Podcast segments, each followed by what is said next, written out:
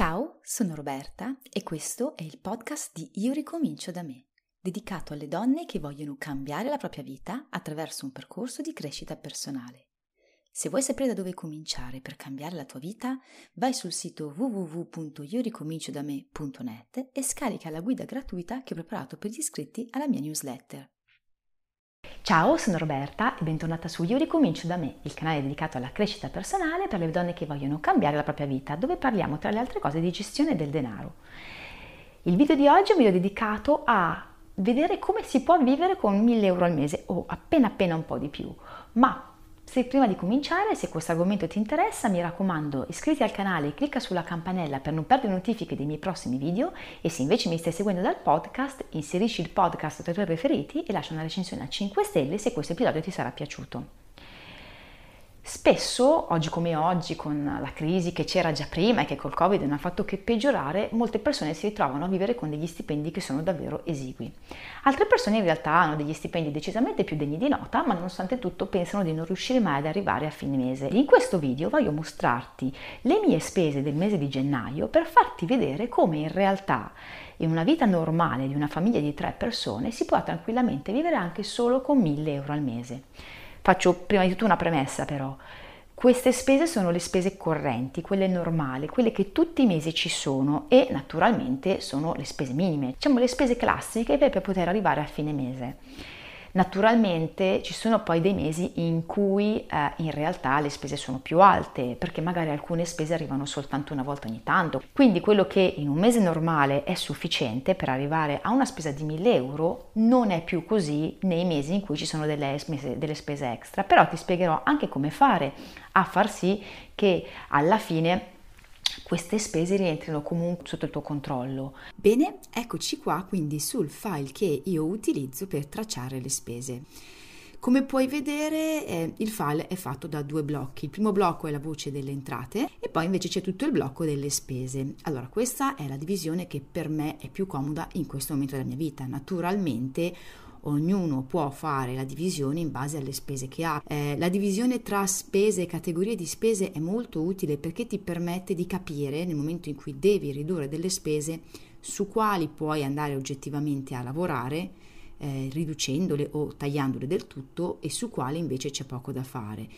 In ogni caso, secondo me è anche ottimo per farti capire cosa, come spendi i tuoi soldi, perché spesso e volentieri il fatto di continuare a pagare, poi magari con la carta di credito, gli debiti automatici, fa sì che noi non ci rendiamo davvero conto di come spendiamo i nostri soldi e di come i nostri soldi vengono utilizzati nell'arco del mese. Quindi nelle mie categorie trovi mutuo, casa intesa come altre spese per la casa, che possono essere dagli oggetti per la casa, piuttosto che, eh, che ne so, uh, delle manutenzioni che faccio e quant'altro, le spese condominiali, perché vivo in condominio, io ho le spese condominiali, elettricità, riscaldamento, telefono fisso e mobile, perché io ho anche il fisso per avere la, la rete internet.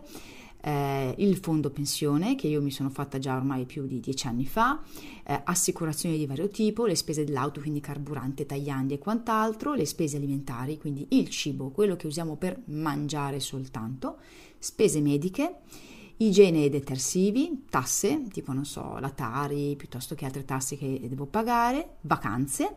divertimenti che quindi sono invece quelle spese di uscita che non sono le vacanze, perché le vacanze vuol dire che io vado via tre giorni, quattro giorni, una settimana, quello che può essere, e quindi la spesa della vacanza, principalmente la spesa dell'affitto dell'appartamento piuttosto che del trasporto, mentre i divertimenti sono, che ne so, quando il sabato mattina vado a farmi la colazione fuori, piuttosto che eh, quando usciamo insieme e andiamo a fare qualche attività insieme che richiede comunque un pagamento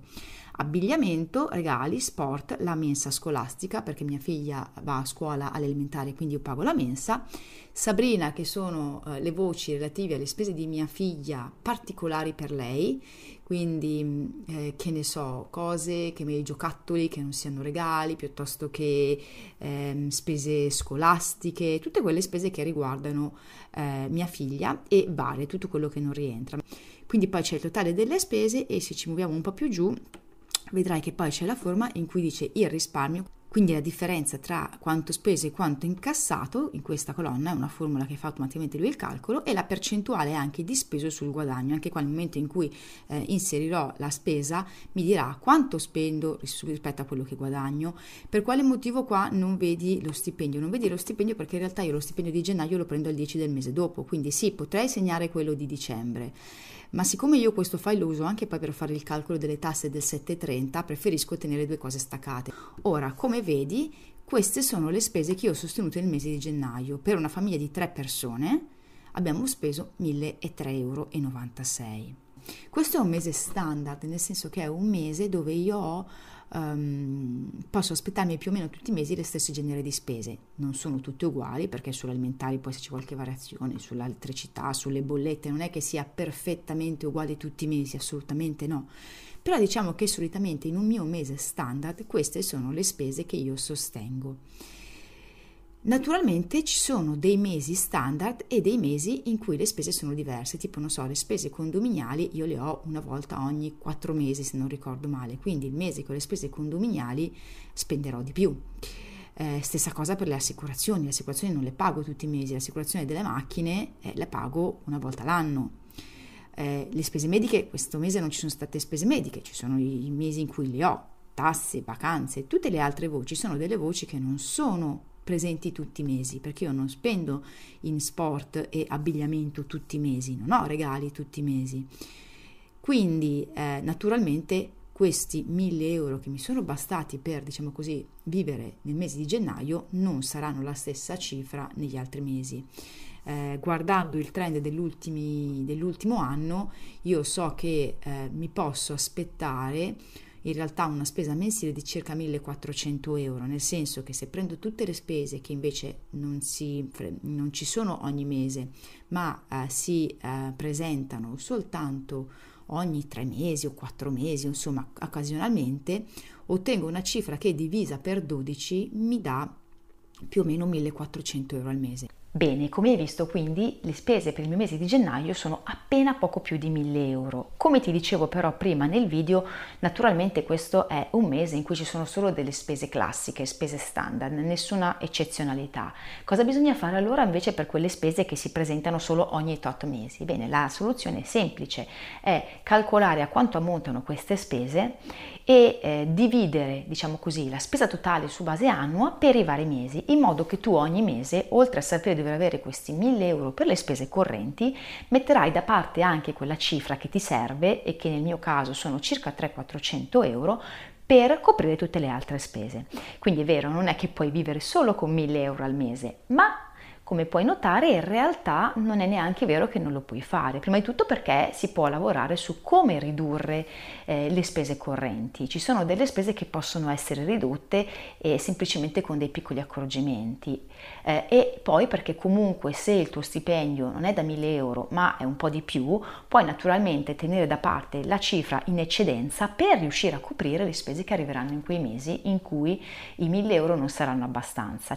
Il discorso è molto spesso un discorso discorso di approccio, perché non siamo abituati a tenere traccia delle nostre spese, non siamo abituati a pensare a come tenerle sotto controllo e a come diminuire determinate spese che possono essere assolutamente diminuite e non siamo abituati quindi a um, avere il controllo e il potere del nostro denaro, che è una cosa importantissima per raggiungere la libertà finanziaria, ma anche semplicemente una tranquillità economica. Come fare? Beh, la cosa principale da fare è cominciare tracciando le spese. Puoi utilizzare un file come quello che utilizzo io, puoi utilizzare un metodo cartaceo come un Kakebo, puoi utilizzare direttamente un sistema di budget